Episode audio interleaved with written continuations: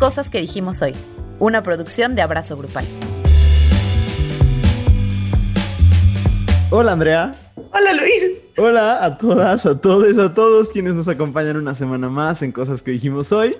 Qué felicidad hablarles una vez más desde el top de sociedad y cultura de Spotify, Andrea. Una semana más. Yo siempre había querido estar tan cerca de Tania Rincón. Ojalá un día pueda estar cerca de ella de verdad. No, es, es, bonito, es bonito. Este, pues sí, ¿qué te puedo decir? O sea, yo ya me siento Kim Kardashian. Este, ojalá mi network se sintiera igual. Pero, pero es muy contenta, muy contenta. Y más porque es nuestro segundo episodio de Pride este, del mes del orgullo y hasta ahorita tenemos solamente nueve días, ah, el día que estamos grabando, pero estoy muy contenta de todo lo que se ha publicado y de toda la respuesta que hemos tenido y todos los mensajes que recibimos. No sé, me pone muy contenta. Ha sido, han sido días bonitos, creo yo. Sí, muy bonitos. Gracias por recibirnos de, de, esta forma. Gracias por tenernos solamente un peldaño abajo del podcast de Netas Divinas. Es algo que yo siempre había querido, ¿sabes? Estar así de cerca de Netas Divinas es, es importante para mí. Estar arriba de Nat Campos y de Simón Vargas de Morat es una cosa importante. Órale. Muchas gracias, de verdad, muchas gracias por, por apoyar este proyecto y por seguir escuchándonos semana con semana. Hace rato una amistad eh, que también te conoce, Andrea, me ponía, pero que te conoce como de, de tu secundaria, me ponía de que no, no sé cómo pudieron hablar tanto tiempo de TikTok y supongo que llegó a nuestro episodio de hace más de un año donde hablamos sobre TikTok. Y, y, a veces uno se pregunta cómo pueden hablar tanto tiempo sobre este tema. No lo sé, pero aquí se puede hablar de lo que sea. Mira, aquí de lo que sea. Voguing verbal. Este, pero bueno, es nuestro segundo episodio del mes del orgullo, como decía Andrea, y eso significa que hay una invitada especial más. Ya saben que la semana pasada escuchamos a Marion Reimers, que estuvo con nosotros, estuvo bien bonito, de verdad que gracias por todos los comentarios también a esa entrevista. Eh, y esta semana está con nosotros, con nosotros, una youtuber, influencer, comediante y demás, La Palina. Usted la conoce, usted la quiere, es parte de este icónico dúo llamado Divas y Fritas. Y está, esta semana platicó con Andrea. ¿Qué tal te fue? Bien, fue muy bonito platicar con ella. Este, me hizo sentir lo que creo que la gente siente cuando habla conmigo, porque man, does she talk fast. Pero fue, es muy bonito eh, escuchar a las mujeres que tienen un rato eh, moviéndose en espacios que son masculinos. Creo que sucede algo parecido con, lo que pasó con, con Marion la semana pasada, ¿no? De que es alguien que se mueve en espacios masculinos, los espacios de, del... Pero eh, aún así, pues tiene mucho, mucho que contarnos de cómo ha cambiado su experiencia, de cómo ella, este, pues lo ha vivido como, como mujer lesbiana y creo que les va a gustar mucho. Además me contestó una pregunta que, que atormentaba mis días, entonces, eh, pues sí, yo muy feliz, muy feliz de haber podido platicar con ella. Pues cercano al final de este episodio van a poder escuchar la eh, entrevista con la Palina, así que no se vayan. Pero el tema principal de este episodio son todas esas cosas que queríamos hacer en la infancia, pero la heteronorma o la cisnorma o las dos o el patriarcado también en momentos no nos dejó hacerlo, ¿no? Pues ya saben que muchas veces están embarradas la una de la otra, entonces este, pues ya de eso de eso platicaremos al rato. Pero antes, ya saben que durante este mes eliminamos la sección de la queja de la semana porque queremos vibrar más alto y aparte, ¿saben que No saben lo desgastades que estamos. O sea, no saben la cantidad de chamba que el mes del orgullo trae para personas que nos dedicamos a cuestiones pues que tienen que ver con el orgullo. Eh, no es queja para nada, es muy bonito hacerlo, pero ahí sí pueden mandar amor o regalos, son bienvenidos. Nos gustan los depósitos bancarios, no es cierto. no, aunque sean unas bonitas de, iba a decir ya la marca, pero ¿para qué si no nos están pagando? Este, pero bueno, vamos a empezar con qué es lo que nos tiene orgullosos esta semana. Andrea, ¿de qué estás orgullosa esta semana? Mira, yo eh, como buena millennial eh, le agarré muy tarde el amor a TikTok. ¿No? Este, pero en los últimos meses me he enamorado mucho del contenido en TikTok y en general mi TikTok es muy, eh, iba a decir muy gay, that's a lie, es, es muy lésbico, eh, salen puras lesbianas and I'm really grateful, o sea, me hace muy feliz. Pero Este, justo en estos días, desde que empezó junio, he visto mucho contenido relacionado con el orgullo, eh, con informar a la gente de diferentes conceptos, diferentes orientaciones. Y algo que, que, me gusta y me asusta mucho de la plataforma de TikTok es que requiere mucha creatividad, ¿no? Este, es, es como una... Pues tienes que ser ahora sí que único y diferente para, para pegar en ese espacio, o sea, tomarlo lo que todo mundo está haciendo y transformarlo. Y entonces me he topado con mucho contenido queer muy chido, muy informativo también. Y entonces, y además hecho por gente súper joven, o sea, no que yo sea una anciana, pero por gente mucho más joven que yo. Entonces, eh, yo creo que mi orgullo del día de hoy es eso. Bueno, no creo. El día de hoy me siento muy orgullosa de todas las personas eh, eh, gays, lesbianas, bisexuales, queer, de todo el, espectro, pues, que están generando contenido tan interesante, tan entretenido, porque además lo puedo ver horas, ¿no? Súper entretenido, súper amable de ver y además que informa a la gente y que está hecho con un amor que me fascina. Entonces, ese es mi orgullo de esta semana. Ah, es muy bonito, es muy bonito ver. Yo también últimamente he recuperado mi amor con la, plataforma. Me, me, por ejemplo, me conflictúan cosas como que sé, sé que de repente esta diversidad hace también, como siempre, cuando la, diversidad se empieza a visibilizar, la violencia se aparece, ¿no? Y he visto, por ejemplo, comentarios muy violentos hacia mujeres trans. De verdad, así, si un día quieren sufrir, vayan a ver lo que le comentan a Ofelia Pastrana en sus TikToks. Eh, digo, verán cosas muy chidas también, pero qué pedo con, con la agresividad. Pero ver toda esta comunidad de personas que son chavites, pero también no. Luego, a veces ves así de que gente de 60 años que le entendió perfecto al formato y te está contando cosas como de una manera que nunca se te hubiera ocurrido. Sí, comparto el orgullo, Andrea, de verdad sí. Voy a, voy a seguir hablando de contenidos yo, pero voy a hablar desde como fan. O sea, estoy muy orgulloso y les voy a contar una historia. Hace algún tiempo, eh, bueno, justo hay, antes de que iniciara la pandemia, eh, unos meses antes, yo iba por la tienda de, Apple Books y me compré el ebook de, ya, ya, he hablado muchas veces, de eh, Rojo, Blanco y Sangre Azul de Casey McQuiston, ¿no? Y entonces ya, ¿no? Lo, lo empecé a leer, me gustó mucho. los primeros como dos capítulos dije, ah, sí, y como que medio lo dejé porque no soy bueno leyendo en el celular. Y luego lo pedí en físico y me, o sea, lo devoré. Inmediatamente se lo llevé a mi hermana, así de que, por favor, léelo. Y entonces mi hermana Salma también lo leyó y se volvió muy fan. Y esperamos un año a que saliera. Bueno, esta es una historia de amor gay, ¿no? Entre el príncipe de Inglaterra y el hijo de la presidenta de Estados Unidos.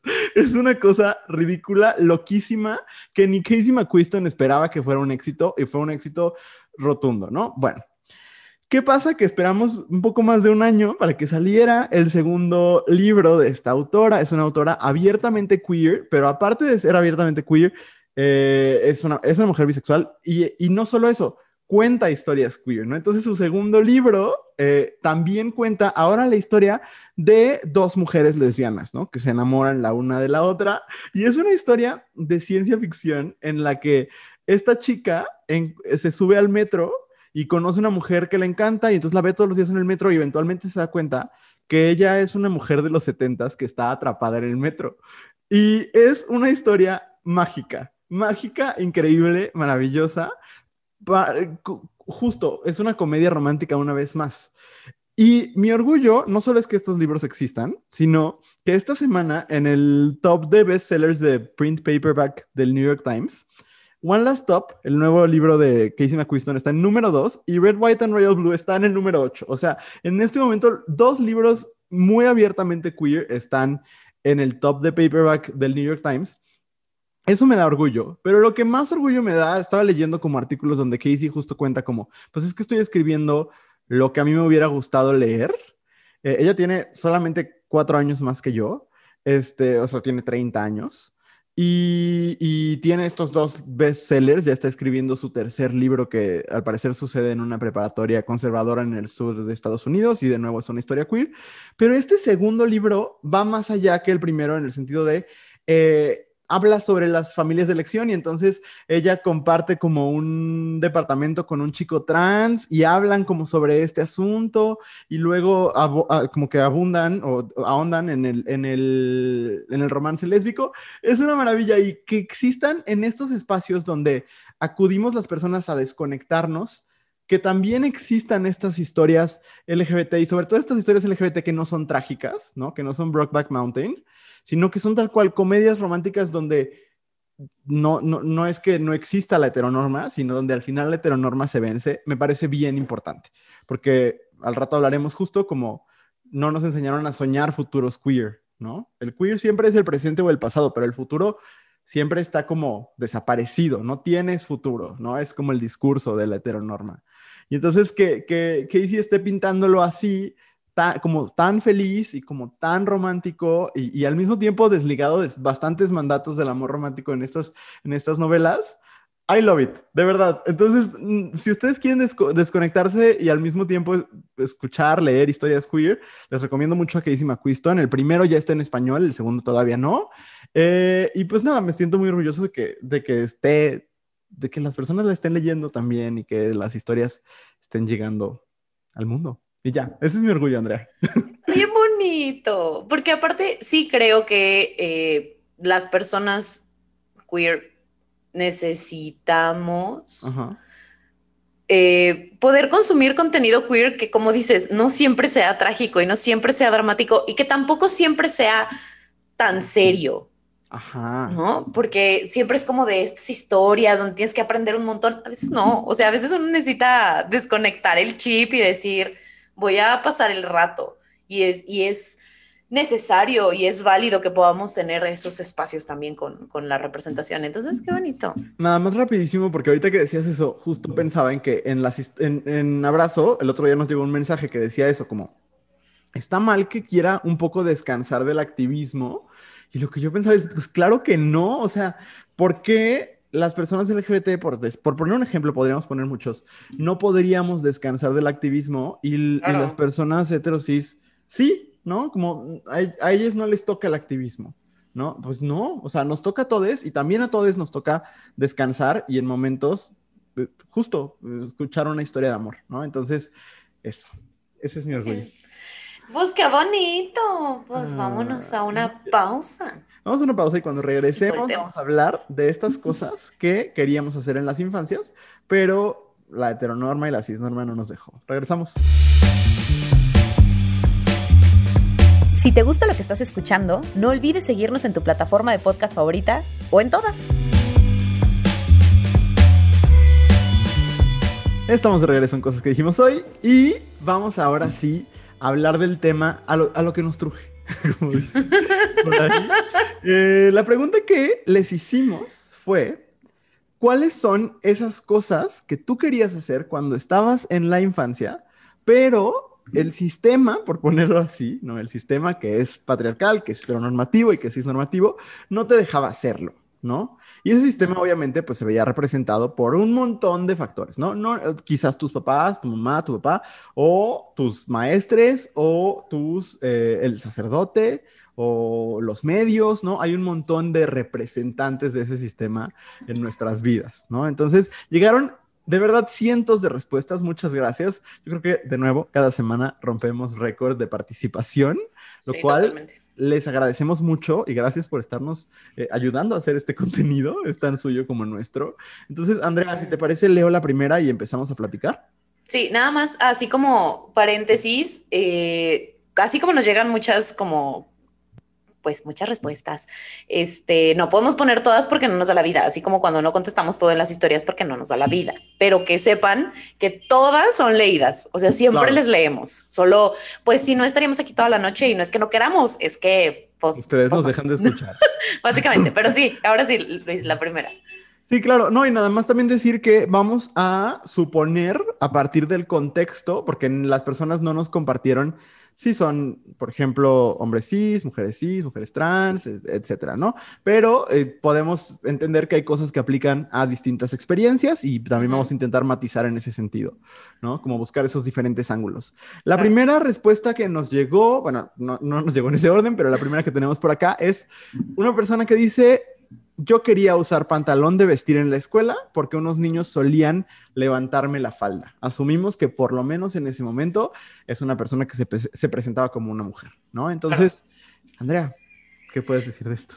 Mira, el tema de los, de los uniformes tiene cero sentido. O sea, puedo entender la lógica de que un colegio necesite un uniforme por, el, por muchas cosas. Está bien, ese es un tema para otro día.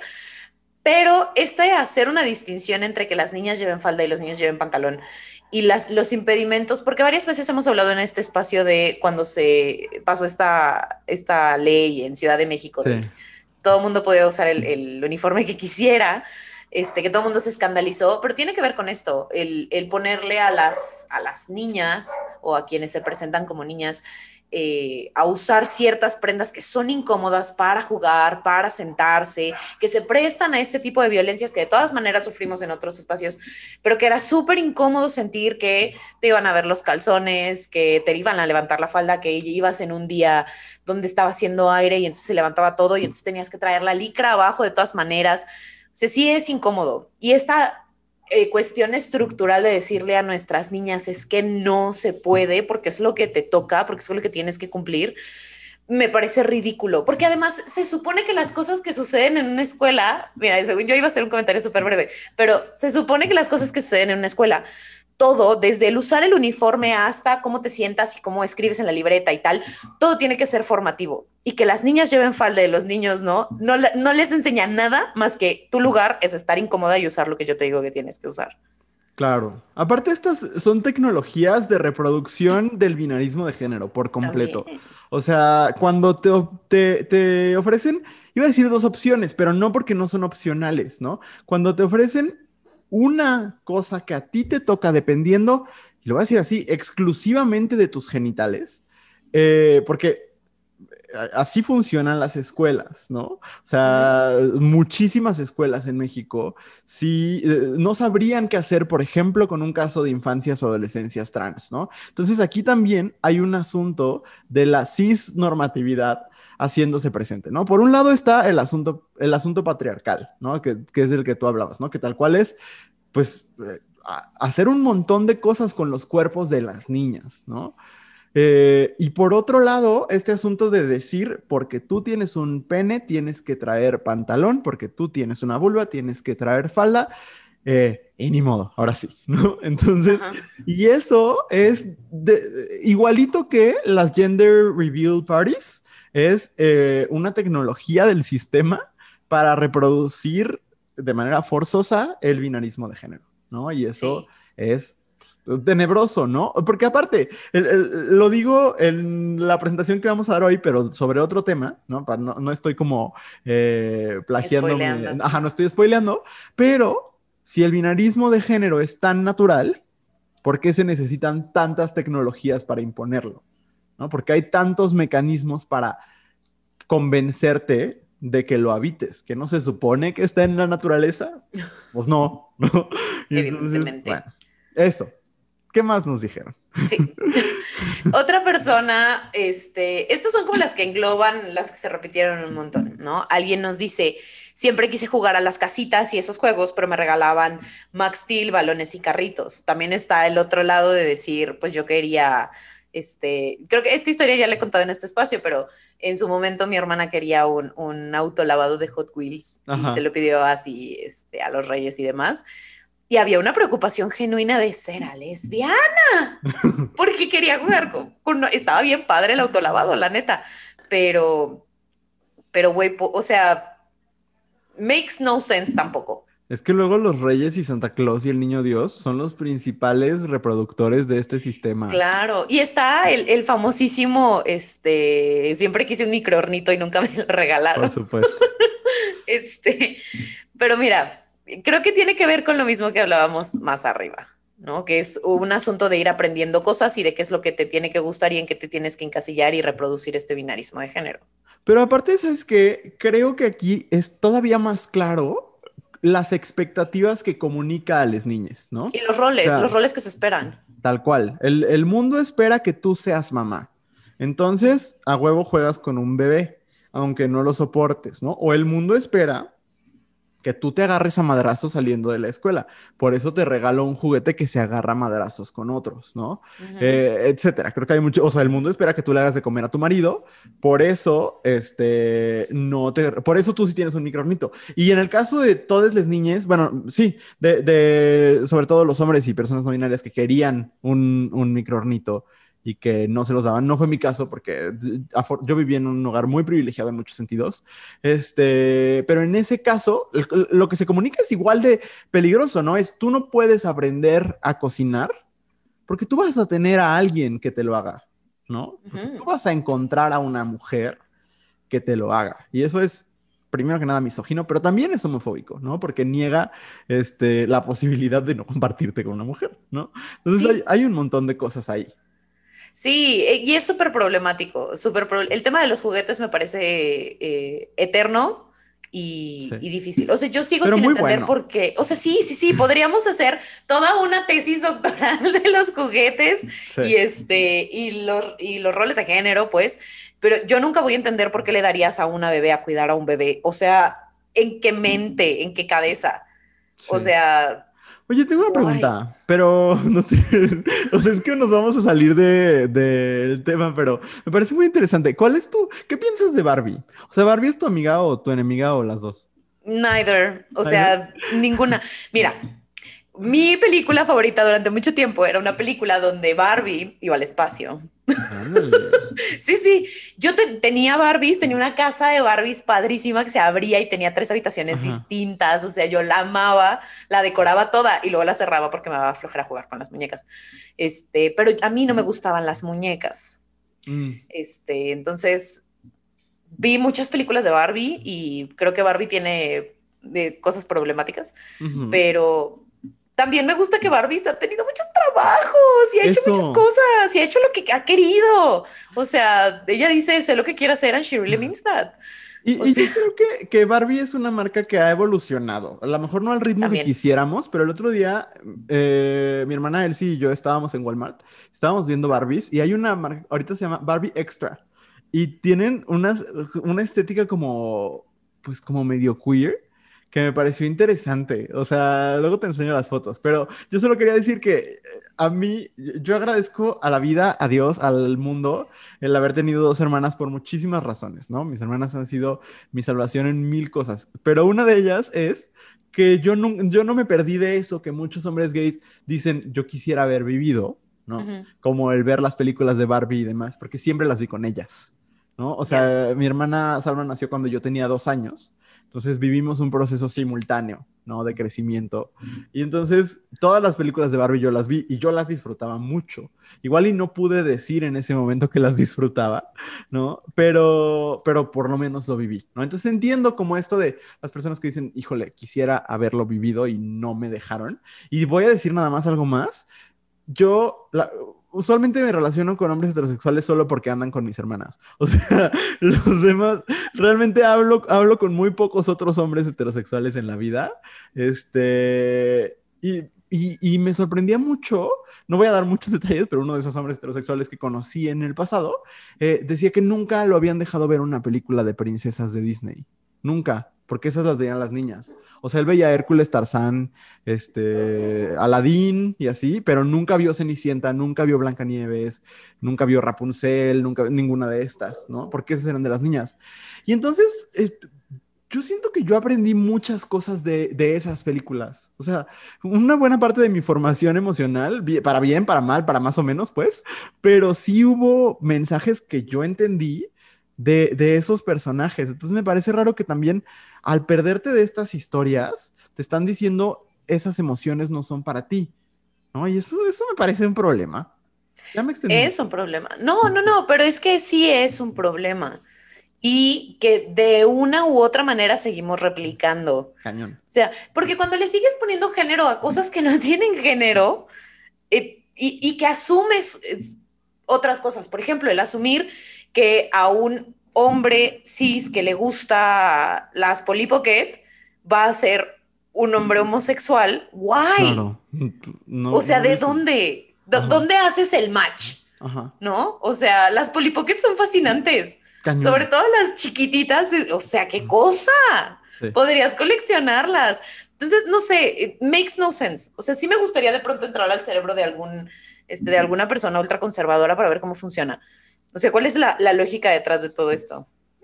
Sí. Bueno, me voy a la siguiente porque it hits close to home. Porque dice, eh, me hubiera gustado pintarme las uñas de otro color que no sea negro, ¿no? Yo asumo que es una persona que, que al menos se socializó en algún momento como hombre. Eh, igual y sigue siendo un hombre cis, no lo sé. Este, pero eh, yo te voy a decir por qué me relaciono. Porque hoy traigo las uñas pintadas de negro y es el único color con el que yo me siento seguro. O sea, ¿por qué? Porque te pueden confundir con emo. O sea, esa es la verdad. O sea, y creo que, o, como rockero alternativo, gótico, etcétera, ¿sabes? Con identidades que, si bien son eh, objeto de burla, no de masculinas. la forma Ajá. que lo no masculino hegemónicamente o que lo no heterosexual, ¿no? Y entonces, ¿cómo incluso hay estas jerarquizaciones dentro de las divergencias, ¿no? Ok, o sea, como siento que el sistema de repente negocia contigo y dice, bueno, ya te vas a pintar las uñas, ok, pero que sea negro, ¿no? y, y, si no es negro y si tiene brillitos, no, eso sí está muy joto, ¿no? O, o, si es este fosfo, ay no, que, voy a decir la palabra, yo no la uso, pero ay no, que naco, ¿no? Como entran, es, entra esta intersección de otros prejuicios, de otras violencias, que, que también, que también afectan la manera en que se vive pues la transgresión de cierta forma, ¿no? Entonces lo entiendo y, es un proceso que hay que vivir. Yo sé que el asunto de pintarte las uñas puede ser eh, superficial, ¿no? Y, no es la máxima transgresión y hay mucha gente que se pinta las uñas y sigue reproduciendo eh, pues, esquemas heteronormativos, cisnormativos, patriarcales, muchísimas personas, ¿no? Pero sí es un hecho que también es un signo eh, que es que es juzgado y aparte es chistoso porque es lo que tú decías, Andrea, el color, o sea, como el, el, asumir que el color tiene un género, no, está cabrón. Está cabrón. Ahora, del otro lado, porque por ahí también nos llegó un comentario que decían, perdón, pero mis perros tienen mucho que decir eh, sobre este tema. especiales. este, ah, llegó otro comentario de, este, alguien, de una chica, pues, este, sabemos que era una chica, que decía, es que a mí lo que no me gustaba es que no me dejaban no pintarme las uñas. Ajá. Y en, oh, de nuevo, guay, ¿no? O sea, porque incluso a, mí me ha pasado este asunto de si no traes pintadas las uñas, entonces no traes arregladas las manos. Yo digo, pues de qué me las arreglo si no están descompuestas. Este, y es, la, es este asunto de que el pintarse las uñas no sea un, un, un rollo transgresor, coincido es lo más superficial del mundo. Es una cosa chiquititita. Why do we even care? O sea, ¿por qué es un tema? Es que no debería ser un rollo transgresor, Andrea, pero sí creo que en ciertos espacios y contextos lo es. Sí, sí, sí, pero es algo no pintártelas también, lo cual está cabrón, ¿no? O sea, que una mujer no se las pinte, ¿eh? como dices, es está Es una nimiedad, es una nimiedad, o sea, there's people dying. Y pasa con los aretes también, ¿no? También. El, que si las niñas no traen aretes es como, wow. Que por cierto, no le perforen las, las, o sea, necesitamos una campaña para que no le perforen las orejas a las niñas. O sea... Y alguna vez alguien me dijo que estaba bien visto que los hombres se pusieran piercings, pero solo de un lado. No me acuerdo si era el derecho o el izquierdo, porque si no, era de gay. ¿What? Sí, sí, sí, lo mismo con ciertos piercings en la cara y demás, o sea, hay algunos que, te puedes poner y otros que no, porque, o sea... Algunos no los entiendo, o sea, sí hay algunos que me causan mucho conflicto. Una vez vi a alguien con un piercing en un, cachete. Looks painful, pero... pero bueno, ¿qué más nos dijeron, Andrea? También nos dice, alguien nos dice de una manera que amé, amé cómo está escrita, dice, siempre quise jugar fútbol estar en un equipo, pero mis padres me lo impidieron. Es una, este, es una chica y eh, apareció mucho este asunto de los deportes, ¿no? Más adelante decían practicar parkour, este, no sé qué tanto, no, sí sucede, o sea, el, hacer ballet, hacer gimnasia, que son cosas que se asocian típicamente con las mujeres y que cualquier hombre que pise esos terrenos se asume que es un hombre gay. Ajá que no debería. O una mujer trans incluso. También. O como lo dirían los conservadores, que quiere ser mujer. Ay, bueno, o sea, en fin. Pero no sé, o sea, mira, yo pienso en los argumentos que daba, porque yo no soy una persona de deportes en equipo, yo no lo disfruto, pero sí me tocó escuchar argumentos de parte de mi familia y el argumento es, pero es que es un deporte muy brusco. Y pues no, ¿cómo se van a estar pegando las niñas? Y yo digo, si viera usted los madrazos, pero ese es el argumento. De nuevo con un asunto de las mujeres son más débiles que los hombres y, y, se tienen que ver finitas puta, güey, o sea, son más débiles de que los hombres han visto cómo entrena una bailarina de ballet. For real. Sí. O sea, no sé. Fíjate que he estado pensando mucho desde, iba a decir desde la semana pasada, pero la entrevista con Marion la hice ya hace más de un par de semanas. Eh, y me ha dejado pensando muchísimo, muchísimo eh, el, si, pensar en que igual y a mí también me hubiera gustado eh, practicar deporte cuando era niño, ¿no? Y cómo el para de nuevo, yo lo estoy hablando todo desde mi experiencia porque es la que he vivido, ¿no? Este, y por ejemplo, para un hombre gay, lo que pasa es un doble mensaje bien chistoso. Bueno, ahorita me parece chistoso, en ese momento no. Que uno es, a huevo tienes que jugar fútbol.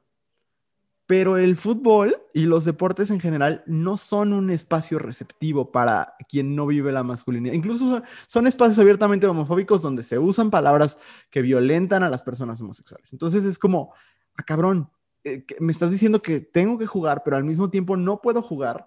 Eh, y, es una cosa muy cabrona, ¿no? Entonces, yo sigo pensando, y, si quieren profundizar más en esto, también será interesante que se regresen al episodio de la semana pasada donde hablamos con Marion Reimers, que por un lado, el deporte es hiper violento con las mujeres, ¿no? cuando las mujeres quieren ocupar espacios son, ay, por favor. O sea, bueno, ándale, háganle su liga femenil, no la ve nadie y le destinamos tres pesos y listo, check, ¿no? Y por otro lado, para, estar en los deportes también tienes que ser un tipo de hombre, ¿no?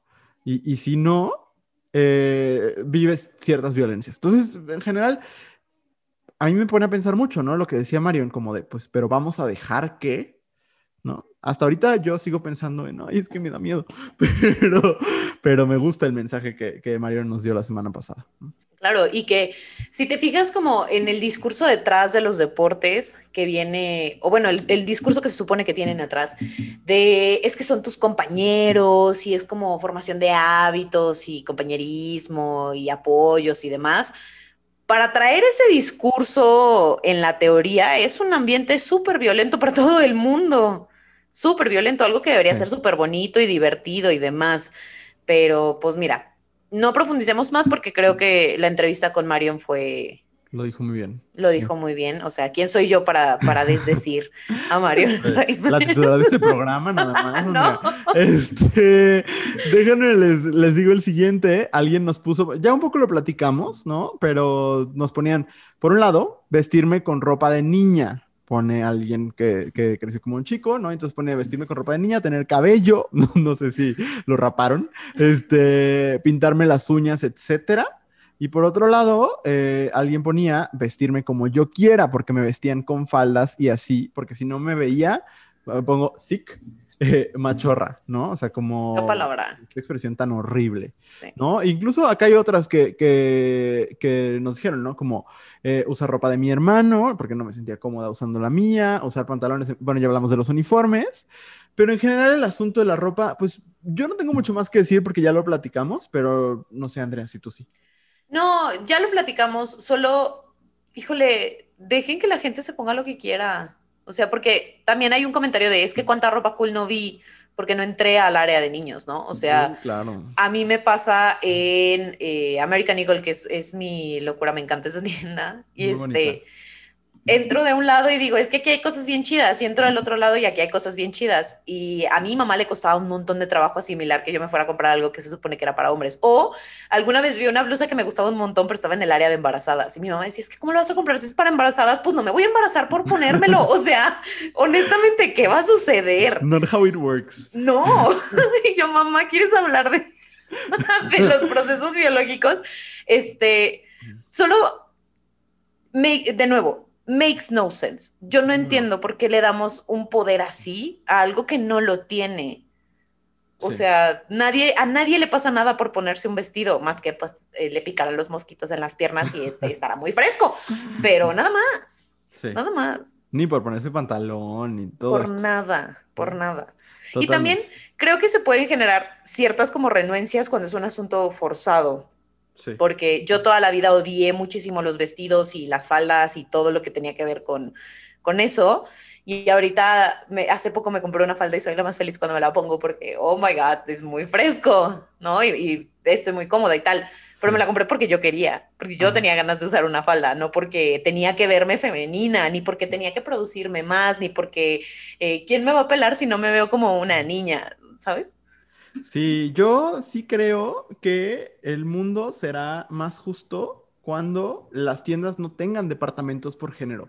Claro. O sea, estamos muy lejos, muy, muy, muy lejos, ¿no? En México no sé si existan así en las, en las plazas comerciales grandes, ¿no? Si existe alguna tienda así, eh, pero nos falta mucho, mucho. No, no basta con sacar una colección genderless en junio, porque de nuevo, las personas LGBT, y en este caso las personas, nunca he encontrado la, la traducción acertada a gender non-conforming, ¿no? Pero tal cual, las personas que no se conforman o que no nos conformamos a todos los dictámenes del género, no existimos solamente en junio, ¿no? Sería una ridiculez pensar que después nos vamos y nos guardamos como Denise de Calaf cuando se acaba mayo. O sea, no, ahí va pasando un avión. ¿A dónde irá? Un lugar donde no haga tanto calor como este. Ojalá. ¿Qué más nos dijeron, Andrea? nos dijeron, eh, este, no estoy segura de si quería, me imagino que sí, que quería acudir con un psicólogo para hablar sobre su identidad, porque la pregunta es qué querías hacer, ¿no? Sí. Y que no pudiste. Entonces, quería acudir con un psicólogo para hablar sobre su identidad. Y, híjole, qué valioso y qué importante comentario, porque, eh, uno, ¿qué onda con eh, los papás, las mamás creyendo que su hijo diciéndoles necesito ir a terapia es un ataque contra ellos, ¿no? Uf. Uno. Y dos, eh, llevar a, tu hija, hije, hijo, a que le pongan imanes, a que le alineen los chakras, a que este. A que hablen con un padre. A que hablen con un padre. No es terapia, no es terapia para nada. Entonces, esto me parece súper importante y que se tiene que normalizar, porque sí creo, digo, ya, de por sí se tiene que normalizar siendo eh, personas adultas, creo que también hay que normalizar escuchar a las infancias cuando dicen necesito apoyo. Y que es válido que una mamá, un papá no, no pueda darle ciertos apoyos a, sus hijos, ¿no? Porque no se puede. Y también yo invitaría siempre a las personas a investigar a los psicólogos con los cuales eh, se canaliza a las personas, ¿no? Porque tristemente vivimos en un país donde a pesar de que hay ciertos eh, bloqueos legales en contra de la SECOSIG, eh, hay, las ECOSIG suceden y suceden de muchas formas. Esto también quisiera como, las ECOSIG son las mal llamadas terapias de conversión, estos esfuerzos por, entre comillas, corregir o cambiar la orientación sexual y la identidad de género de las personas. Y me gustaría como que, que, que tuviéramos claro que es horrible y tristemente sucede que hay ecosig donde implementan electroshocks y hay violaciones correctivas, ¿no? Así de, fuerte. Pero también que no todas las ecosig son así y que todas las ecosig son peligrosas, ¿no? Entonces también investiguen eh, que las personas que van a dar seguimiento a sus hijos, hijas, hijes, lo hagan desde el conocimiento, desde la formación, desde la sensibilidad, eh, desde la perspectiva de diversidad también. Y que también entendamos que la terapia no es ni para corregir ni para curar. Eso no, hace la terapia. Exacto. o sea, no es la función de la terapia. No. Nada de, de nosotros se tiene que curar ni se tiene que corregir. Habrá que trabajar cosas y habrá que acompañar. Eso es lo que hace un terapeuta. ¿No? Pero desde que, creo que desde el discurso es importante. ¿no? No lleva, porque luego también pasa que eh, chavites piden ir con, un psicólogo, psicóloga, psicólogue, y llegan a un espacio donde los papás están buscando que este, los curen. O que les corrijan cosas, y no va por ahí. No es un asunto correctivo. No está, o sea, nadie está mal. Y hay mucho charlatán que se va a querer aprovechar del deseo de muchos padres y madres guiados por, por preceptos heteronormativos, deseo de que sus hijas cambien y se los va a prometer. Eh, son charlatanerías. Sí. Muy bien. Em, alguien pone, me hubiese gustado hacer pijamadas con niños, ¿no? Como niña, le hubiese gustado hacer pijamadas con niños. Híjole, es que creo que aquí hay mucha complejidad en, asuntos también patriarcales y de violencia sexual, ¿no? Que también entiendo por qué ciertos padres y madres no se sentirían cómodos eh, con, con, sus hijas conviviendo con hombres o con niños. Eh, pero también es un asunto de construcción social, eh, de que también desde ese momento a los niños se les está dando el mensaje de eres peligroso sexualmente, ¿no? Porque eres un agresor. Es que es eso, porque mira, cuando la gente sale a decir, porque también lo he escuchado de muchas eh, señoras, ¿no? Que tienen hijos, hombres, y que dicen, es que mi mayor miedo en esta época es que salga una niña loca y lo acuse de haberle hecho cosas. Y yo, ok, así no funciona. Punto número uno. Y punto número dos, si, us, o sea, si todo el entendido es las niñas y los niños no duermen juntos, e, es porque sabes. Sí. Sabes qué cosas pasan.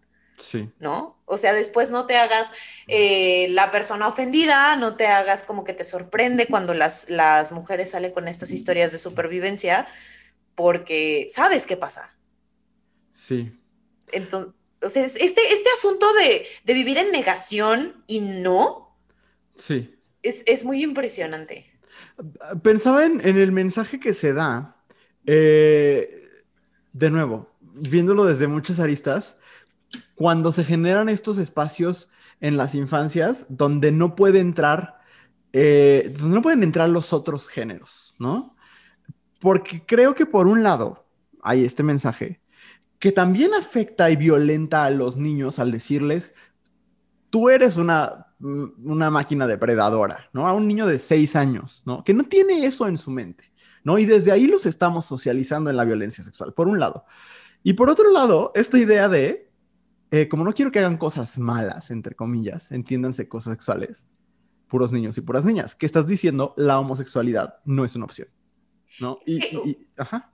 No, es que justo pensaba en eh, este momento de Mean Girls, donde este, está Regina platicando de por qué dejó de ser amiga de Janice y demás, y que decía, pues es que la dejé de invitar porque era lesbiana y había niñas en traje de baño, y pues, o sea, como este asunto de asumir que uno, que todo lo sexual es horrible, dos, que eh, las infancias y las adolescencias no experimentan con su sexualidad anyway, y tres, que cualquier persona que pueda sentirse atraída sexualmente hacia ti va a hacerte algo. A violentarte. Ajá, este, creo que está este discurso depredador horrible que además permea súper, súper tarde en la vida, o sea, tampoco es como que algo que aprendan de niños y después se nos olvida.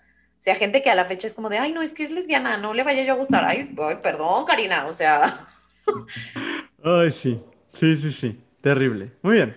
¿Qué más nos dijeron? Dice, le hubiera gustado ver normal que una pareja del mismo sexo se agarre de la mano o se bese y pues lo que siempre decimos en este espacio, ¿no? Visibilidad es importante. Podría llorar. Podría llorar pensando en esta respuesta porque eh, I'm about to get personal, pero eh, me acuerdo de la primera vez que yo fui consciente. No, seguramente no fue la primera vez que yo vi a una pareja homosexual, pero sí fue la primera vez que yo fui consciente de que estaba viendo una pareja gay, ¿no? Con esas palabras. Eh, y fue en la Ciudad de México, yo creo que yo iba en segundo, no, segundo secundaria. O sea, yo ya era muy grande, muy, muy grande, hasta que fui consciente de que estaba viendo una pareja gay, ¿no? Y fui, eh, lo vi en el metro con mi papá, eh, y yo sentí repulsión. Y yo sentí repulsión porque eso es lo que yo aprendí en la escuela, porque eso es lo que yo aprendí en mis espacios, porque eso es lo que yo veía de los medios, ¿no? Y entonces cuando yo lo vi, no lo vi como una cosa normal, lo vi, ¿no? Porque las personas LGBT nos hacemos visibles y nadie nos quita ese derecho de hacernos visibles. Hacen todo para quitarnos, pero no, no, lo hacen, ¿no? Eh, sin embargo, cómo la persona recibe ese beso, esa tomada de mano, ese abrazo, esa, esa vestidura, todo eso, sí responde al, al sistema heteronormativo. ¿No? Y, y, y, tuvo que pasar mucho tiempo y tuve que yo vivir un proceso muy largo para ver a otras personas LGBT existir y yo sentir cosas diferentes, porque lo que yo estaba en ese momento viviendo era una homofobia internalizada terrible. Claro. ¿no? Entonces, pues como, ojalá, ojalá nuestras chiques de ahora tengan el privilegio, no, tengan el, el derecho de, de, ver, de vernos a las personas LGBT existir y, y, decir, ah, ahí están. Por eso me dio tanta emoción ver el video del desfile de Pride de las pistas de Blue con, con este, se me fue el nombre de esta mujer. No es mujer, de, de esta drag queen. Este, ¿cómo se llama la Miss Congeniality de la temporada 11? Nina, Nina West. Nina West, ajá. Nina West y Blue hicieron su desfile del orgullo. Precioso.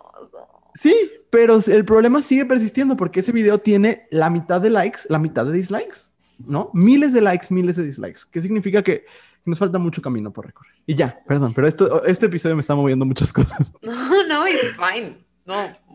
¿Qué más nos dijeron, Luis? Nos dijeron que les hubiera gustado usar las plumas decoradas de, de Atrévete a Soñar. Yo creo que era un derecho humano. O sea.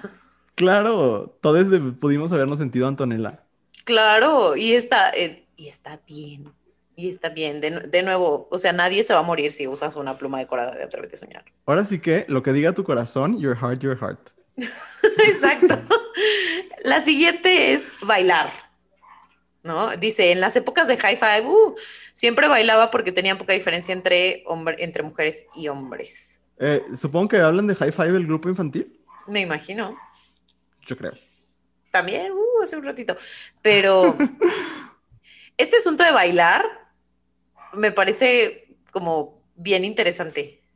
Porque, mira, más allá del asunto de que de ciertos bailes y demás, eh, que el, este asunto heteronormado, eh, misógino, permea hasta en eso, en cómo tienes que bailar y cómo te tienes que mover y cómo sí y cómo no, y que los hombres no mueven las caderas y demás.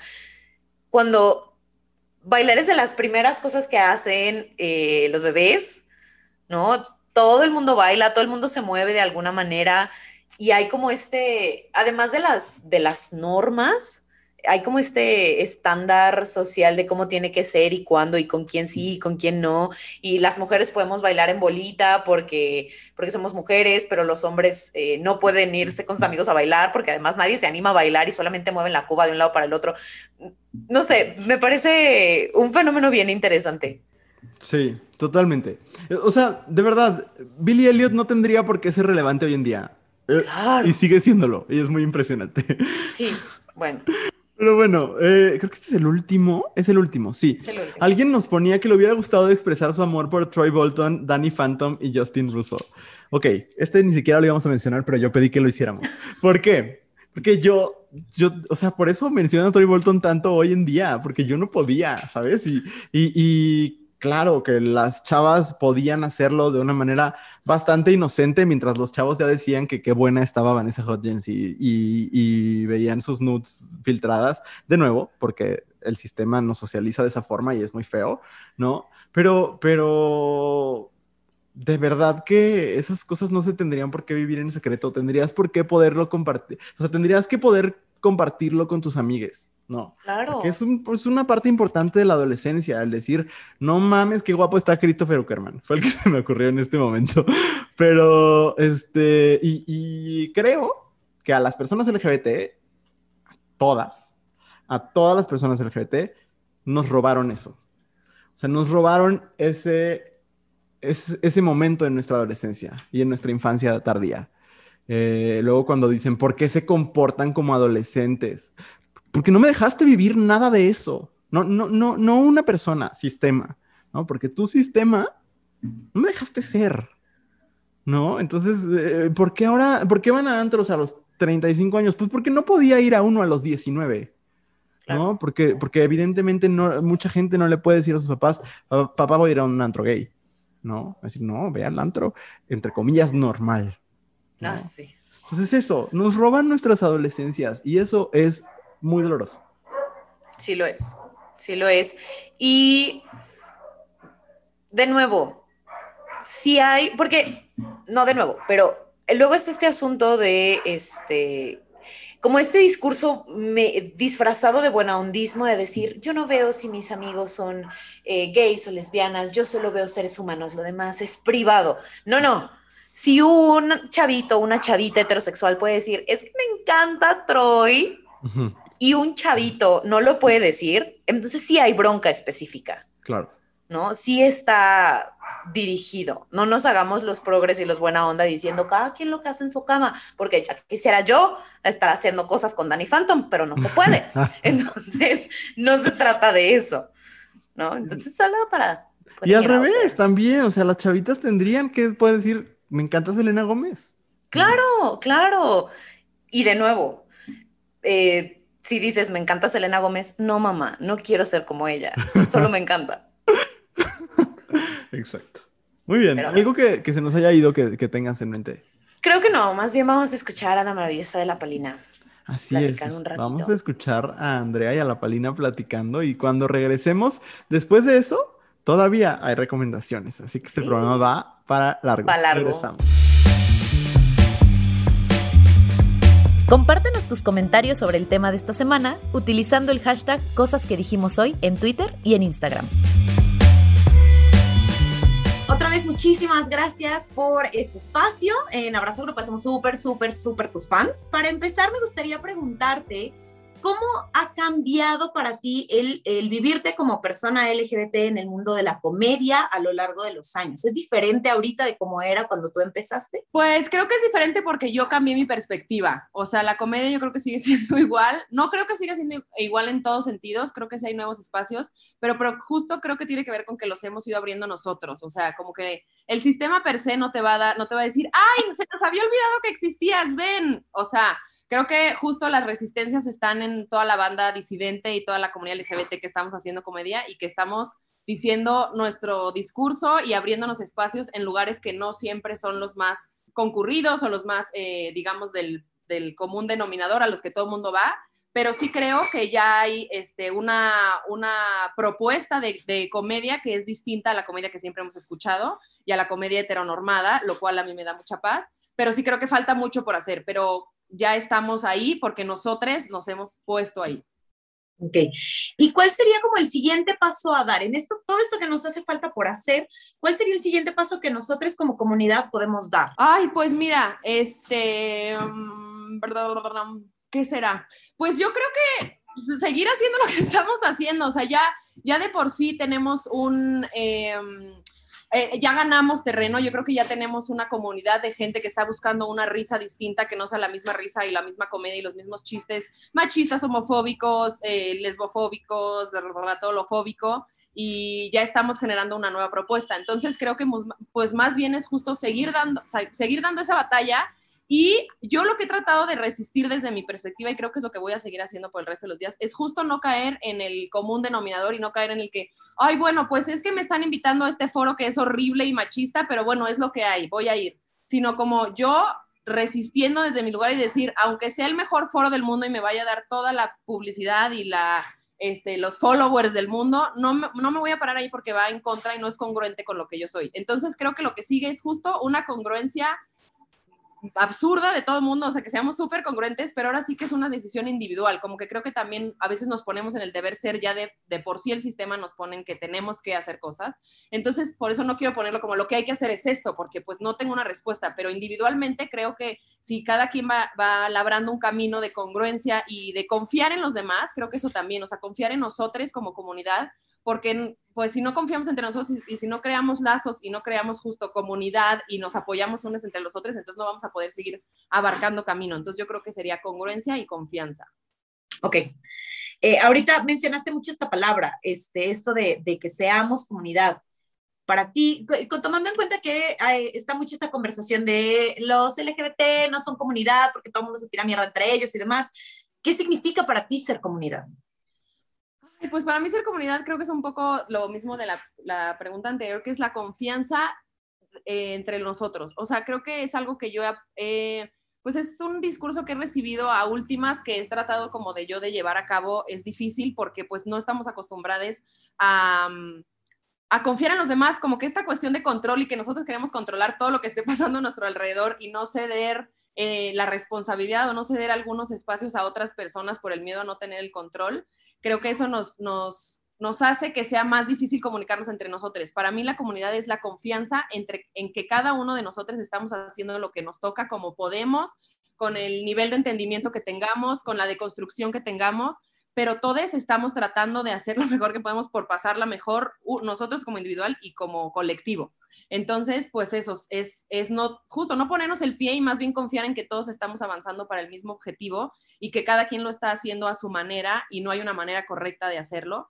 Pero pues si, si pensamos en comunidad y en colectivo va a ser más fácil a que si pensamos individualmente. Y tú desde, desde la comedia y desde, el contenido en YouTube que haces y demás, eh, ¿dónde crees que está la línea entre solamente generar contenido digital, generar contenido mediático y convertir ese contenido en una forma de resistencia. Híjole, eso creo que también está, es ahí, es muy fuerte, pero como yo, yo voy a responder por mí, como yo lo he logrado es como, o como lo estoy intentando hacer, porque es algo que apenas estoy intentando, yo empecé a hacer comedia yo contaba chistes de lo que sea, y justo me empecé a dar cuenta que yo, pues tengo un escenario, tengo una plataforma y tengo un micrófono y mucha gente me escucha, entonces, ¿qué le voy a decir a la gente? O sea, la gente me va a escuchar y se va a ir con qué, qué se va a quedar pensando, qué mensaje se va a llevar. Entonces, eso para mí ha sido pues un proceso en el que sigo ahorita y que sigo escribiendo comedia, de que ya no quiero decir los mismos chistes que decía antes, ahora quiero decir algo y quiero hablar, quiero visibilizar a la comunidad LGBT, quiero visibilizar a, las personas trans, este, quiero visibilizar eh, la violencia de género, quiero visibilizar el feminismo. Y entonces para mí, pues entonces es eso, como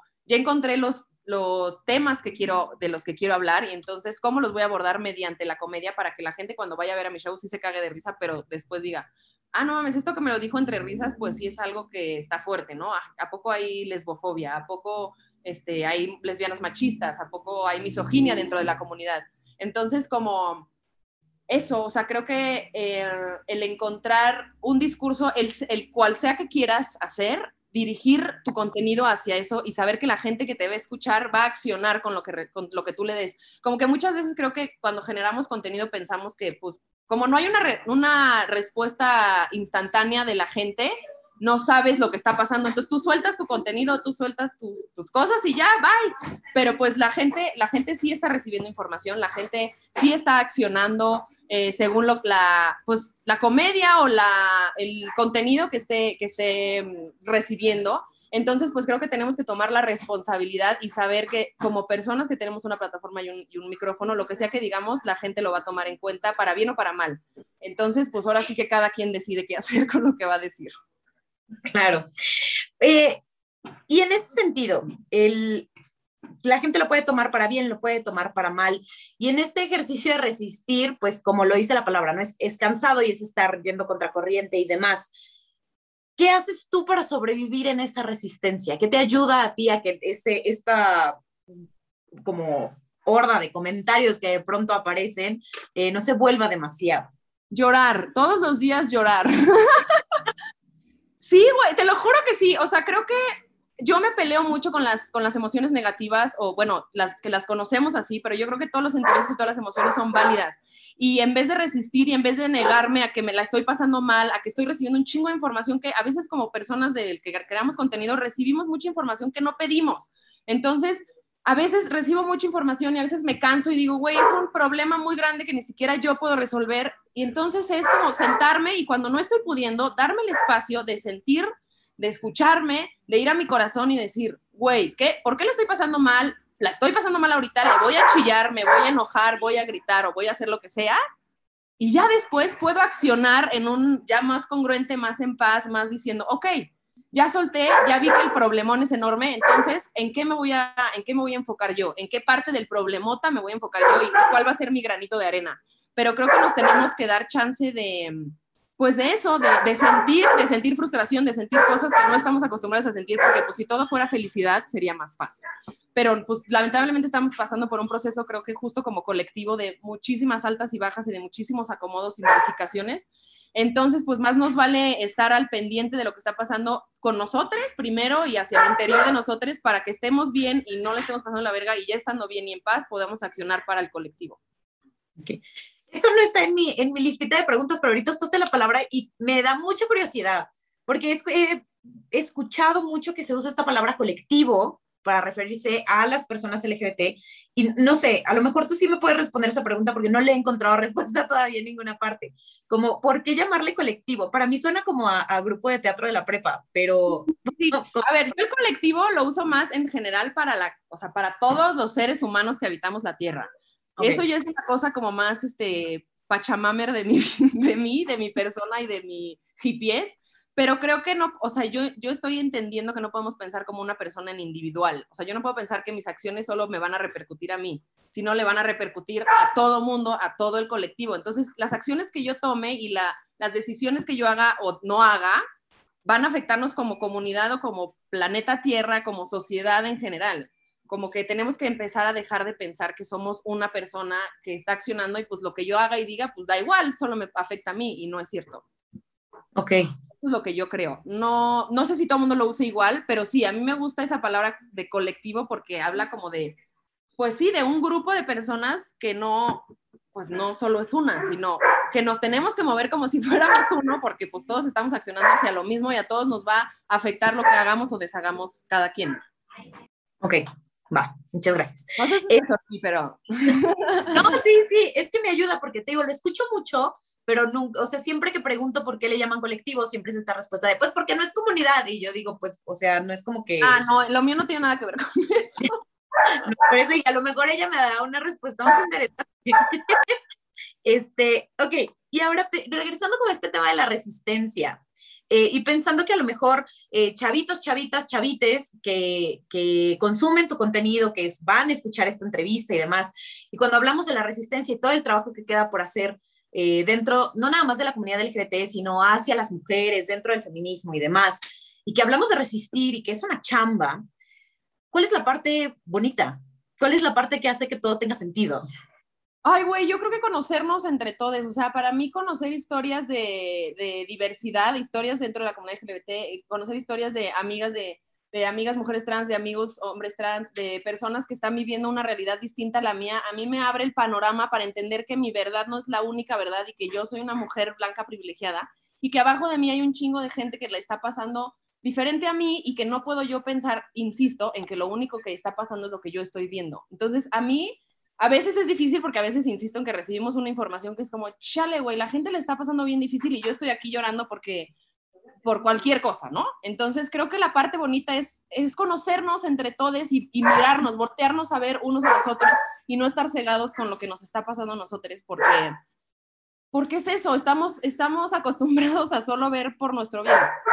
Entonces la parte bonita creo que es empezar a conocernos y A mí las historias de la comunidad LGBT me vuelven loca porque creo que hay muchísima magia y muchísima diversidad y muchísimas cosas que, que pues hasta que no las conoces no sabes ni siquiera que existen y son unas resistencias súper fuertes y que no es la gente que igual está marchando, pero es la gente que está ahí que ha sido una transición enfrente de sus papás. Este, no sé, o sea, como que son muchas historias que yo creo que, que debemos conocer, que debemos visibilizar y nos hacen mucho más poderosos como seres humanos cuando tenemos esta información a que si solo vamos con la bandera de que nuestra realidad es la absoluta. Ok, muy bien. Eh, y ya por último, pensando en alguien que, este, que quiera empezar a generar un contenido como el que generas tú, como el que generamos en Abrazo Grupal, que esté buscando sus espacios en los medios digitales eh, para, para visibilizar a la comunidad LGBT, ¿qué le dirías como para que no como para que se anime, como para decirle, sí, ve y di, ve y haz, no te espantes con todo el hate que hay allá afuera.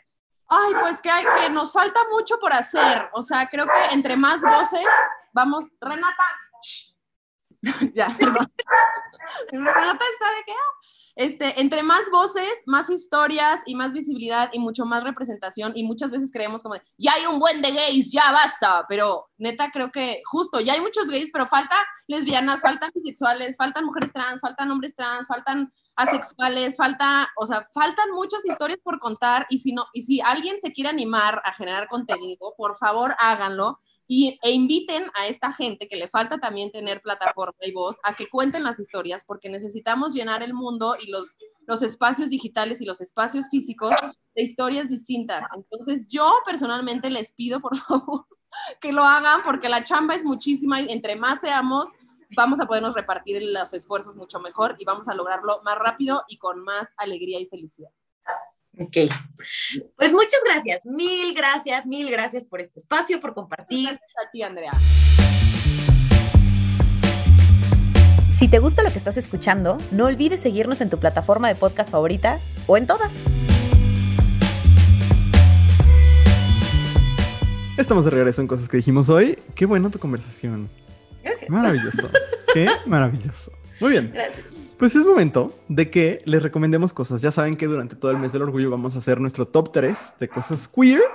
Y el día, siempre que digo queer, soy muy como self-conscious de mí mismo porque cuando uso la app de subtítulos, siempre me lo, me lo subtitula como cuyo.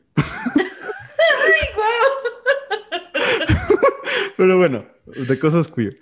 Este, Y el día de hoy, category is libros, ¿de acuerdo? Entonces, Books, books, cada books. Uno, una, les vamos a recomendar tres libros queer. Yo intenté que fueran libros que no he recomendado hasta ahora, porque eh, ca- casi siempre que recomiendo libros son libros queer. Entonces, este, pues ahí intenté, seguro se me fue uno, pero bueno, vamos a iniciar con el top 3. Andrea, ¿cuál es? Seguro lo volviste a jerarquizar y yo no. Me acabo de dar cuenta que otra vez no lo hice, pero bueno, ¿cuál es tu primera recomendación? En este caso no lo jerarquicé porque además eh, son tres libros que quiero mucho y que se tratan de cosas diferentes y que es representación diferente. Entonces, eh, solo voy a dejar el que me movió más cosas hasta el final. Ese es mi número uno. Pero no están jerarquizados. Todos son maravillosos y deberían leerlos. Yo sé que dijimos que no todas las historias queer deberían ser dramáticas, pero yo soy una persona que disfruta del drama, ¿ok? Entonces, disclaimer. Y entonces mi primera recomendación de libros queer es Antes que anochezca de Reinaldo Arenas. Si usted, persona en casa, no sabe quién es Reinaldo Arenas, él fue un escritor cubano eh, abiertamente homosexual y pues a Cuba no le gusta la diversidad. Entonces, eh, pues este hombre sufrió muchísima violencia y persecución eh, y fue preso político y demás. Y entonces él escribe esta autobiografía llena de, de autoexploración y, y de cosas horribles también.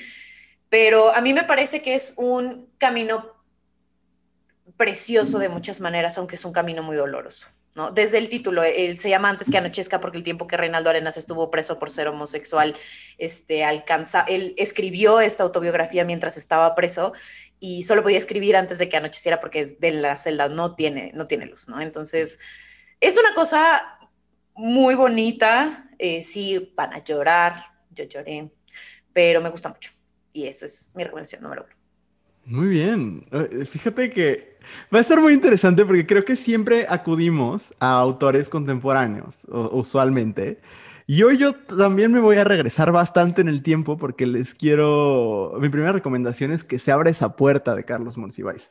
Eh, es un libro que eh, no editó Carlos Monsiváis porque aparte Monsiváis vivía en el closet, siempre, ¿no? En un closet transparente, en un closet que era como una vitrina. Eh, quien no lo sabe, Monsiváis fue un intele- intelectual mexicano que yo diría que pertenece a la corriente de los estudios culturales. Este, y habló sobre la cultura en México, hablaba mucho sobre la ciudad, sobre la contracultura, y se encargó de generar muchos textos sobre la diversidad sexual. Iba a decir diversidad sexual y de género, sobre todo sobre la diversidad sexual. Sin embargo, eh, nunca se nombró abiertamente homosexual, aunque quien, lea, quien ha leído su trabajo, yo creo que no queda duda, pues, ¿no? Eh, años después de su muerte, Marta Lamas edita eh, este libro llamado Que se abre esa puerta, que junta básicamente todo su trabajo, su trabajo más importante, o sea, el trabajo más importante de Monsiváis, eh, sobre la diversidad sexual. Y tiene, para mí, textos que si queremos entender la realidad del movimiento LGBT en México, que no es igual a ninguna otra parte del mundo, pues es bien interesante leerlo en palabras de quien fue uno de los protagonistas de ese movimiento, porque a pesar de que él no era abiertamente homosexual, siempre estuvo en todos los colectivos. O sea, como que, por eso les digo, o sea, solamente le faltó dar una declaración que dijera, soy un hombre gay pero eh, fue parte de, muchos colectivos que buscaron la liberación, eh, lo que en ese momento se llamaba la liberación lésbico-gay en México. Este libro tiene, por ejemplo, eh, un texto que, se escribe a 100 años de la redada de los 41, ¿no? que es mucho más informativo que la película, y tiene un texto sobre Nancy Cárdenas que también me parece bien, bien importante de leer. Entonces, el libro se llama Que se abra esa puerta, no es fácil de conseguir, pero hay una edición del, del Fondo de Cultura Económica que se puede comprar tanto en físico como en publicación en línea, que es el que tengo yo. Eh, ya, esa es mi primera recomendación. Andrea, ¿cuál es tu segunda? Ay, mira, yo solo quiero decir que yo quiero mucho Monsiváis, que yo aspiro un día a tener la biblioteca de Monsiváis. Y nada. Sí, Ay, yo también lo quiero mucho. Sí, sí, o sea, no sé, pero muy, muy interesantes los viejitos por quienes nos fuimos. me gustaban este mucho los gatos como tía, aparte. Ay, sí, aparte, de verdad, mi meta es tener una biblioteca como la de Monsiváis. Dato curioso, tenía 24 mil volúmenes. Entonces. Eh, pues, Solo quiero decir un, un, segundo dato curioso, porque nunca, yo creo que desde, desde Monsiváis no ha vuelto a suceder. Era un intelectual con el que la gente se tomaba fotos en la calle. Sí. La gente lo ubicaba porque salía en la tele. ¿No? Y él es el responsable de que Juan Gabriel haya llegado a Bellas Artes porque le gustaba mucho y era un hombre muy poderoso en la cultura. Y ya. Sí, bueno, aquí nosotros eh, en fans, ¿no? En breviario, cultural.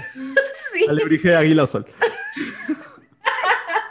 bueno, mi segunda recomendación, estoy segura de que ya la he hecho en este espacio, pero no la puedo enfatizar lo suficiente.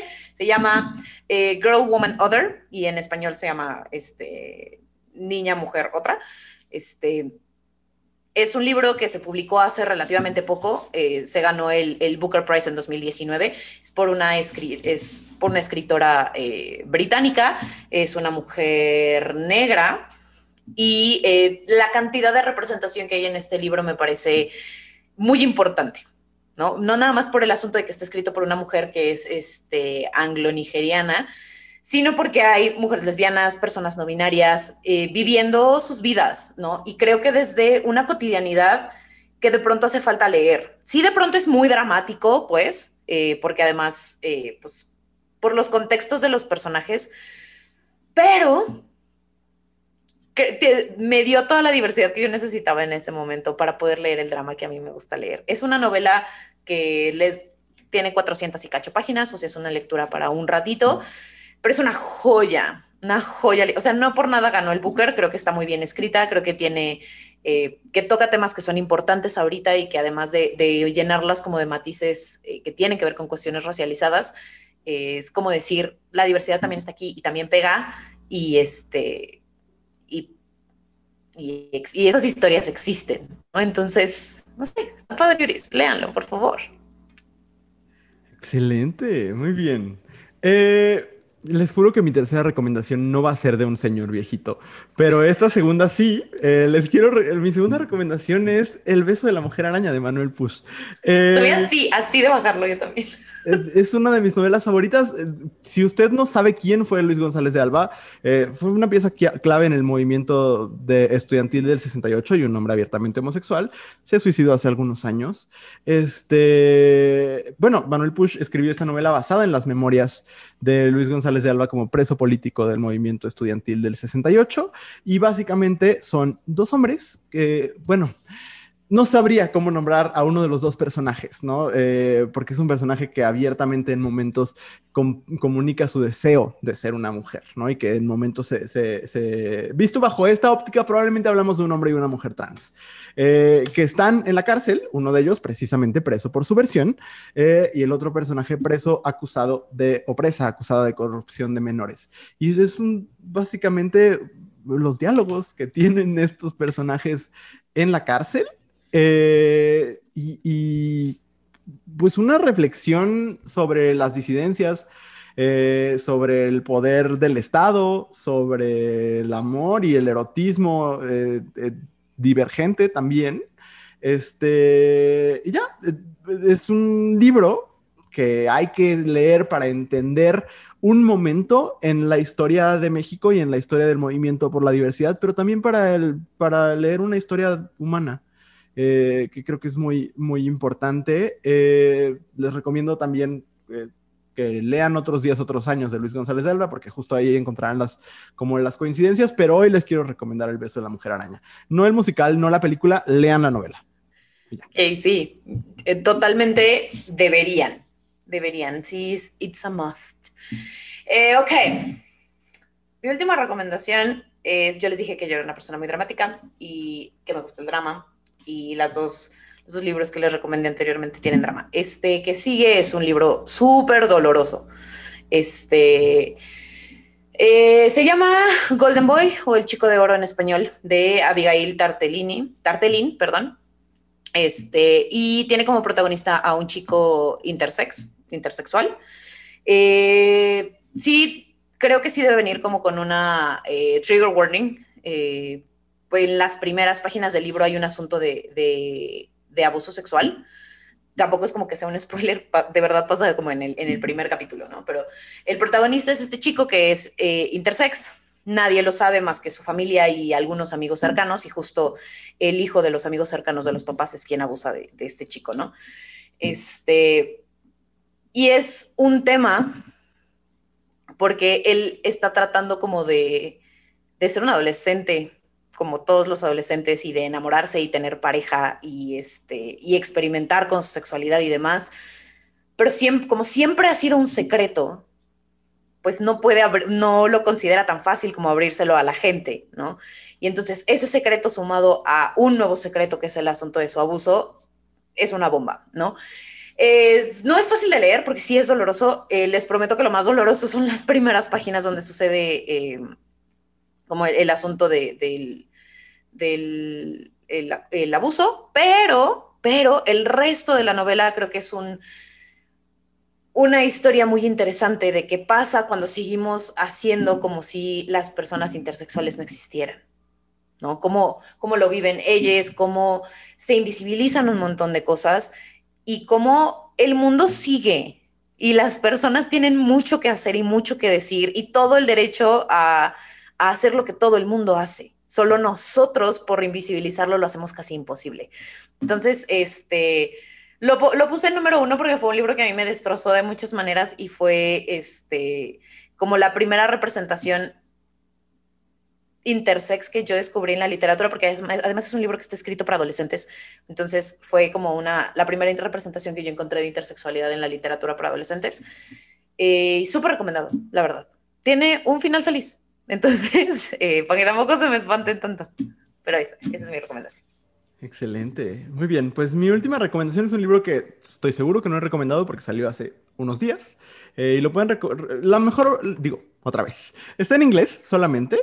Eh, y la manera más fácil de conseguirlo es por ebook, porque todavía no se distribuye bien en México. El libro se llama Let the Record Show: A Political History of Act Up New York. Eh, es decir, una historia política de ACT UP New York. ACT UP fue este colectivo heroico, eh, radical, muy incómodo, eh, muy teatral también, que existió en respuesta a la indiferencia y la violencia del sistema ante la crisis de la pandemia del VIH-Sida.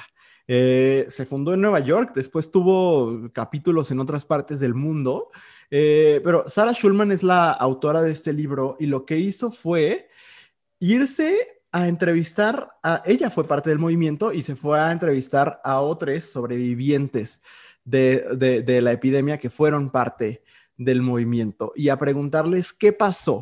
Y lo que queda es un manual para activistas de hoy, ¿no? Ella lo que dice es, es que todo esto todavía está pendiente, mucho de todo esto sigue pendiente. Entonces, lo que muestra son un montón de guías de qué es lo que le sirvió a ACT UP y qué lograron con eso. ¿No? Quien, quien, quien quiere saber más de, de dónde venimos y qué pendientes tenemos, definitivamente es esto. Y aparte, si a usted le, interesa la investigación, la investigación histórica de este libro es muy impresionante.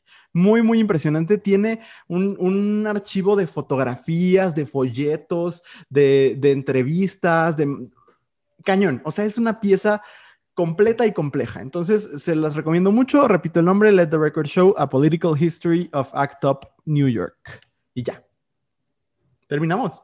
Terminamos este episodio. Eh, hace mucho que no hacíamos un, un episodio tan largo, pero está bien. Gracias, gracias a quienes se quedaron, exacto. Y pues gracias, Luis. Seguimos Seguimos continuando. Seguimos continuando, seguimos con los festejos del mes del orgullo, entonces síganos en abrazo, vienen cosas bien bonitas. Eh, hoy empieza el, curso que vamos a dar, no, no que vamos a dar, el curso que vamos a dar sobre resistencias queer, entonces va a estar bien padre, luego les platicamos cómo nos fue, pero si usted persona se, quedó interesada por el curso y no se pudo inscribir, eh, mándenos un mensajito y como no, eh, le podemos platicar cómo puede acceder a la grabación de este bonito curso. Así es, muy bien. Pues nos escuchamos la próxima semana. De nuevo con invitados especiales, es lo único que uh. puedo decir. Adiós. Adiós. Esta fue una producción de Abrazo Grupal. Síguenos en Instagram como arroba abrazo grupal y visita www.abrazogrupal.com para mucho contenido maravilloso. No olvides seguir este podcast y si te gustó, compartirlo en tus redes sociales. Nos escuchamos el próximo jueves.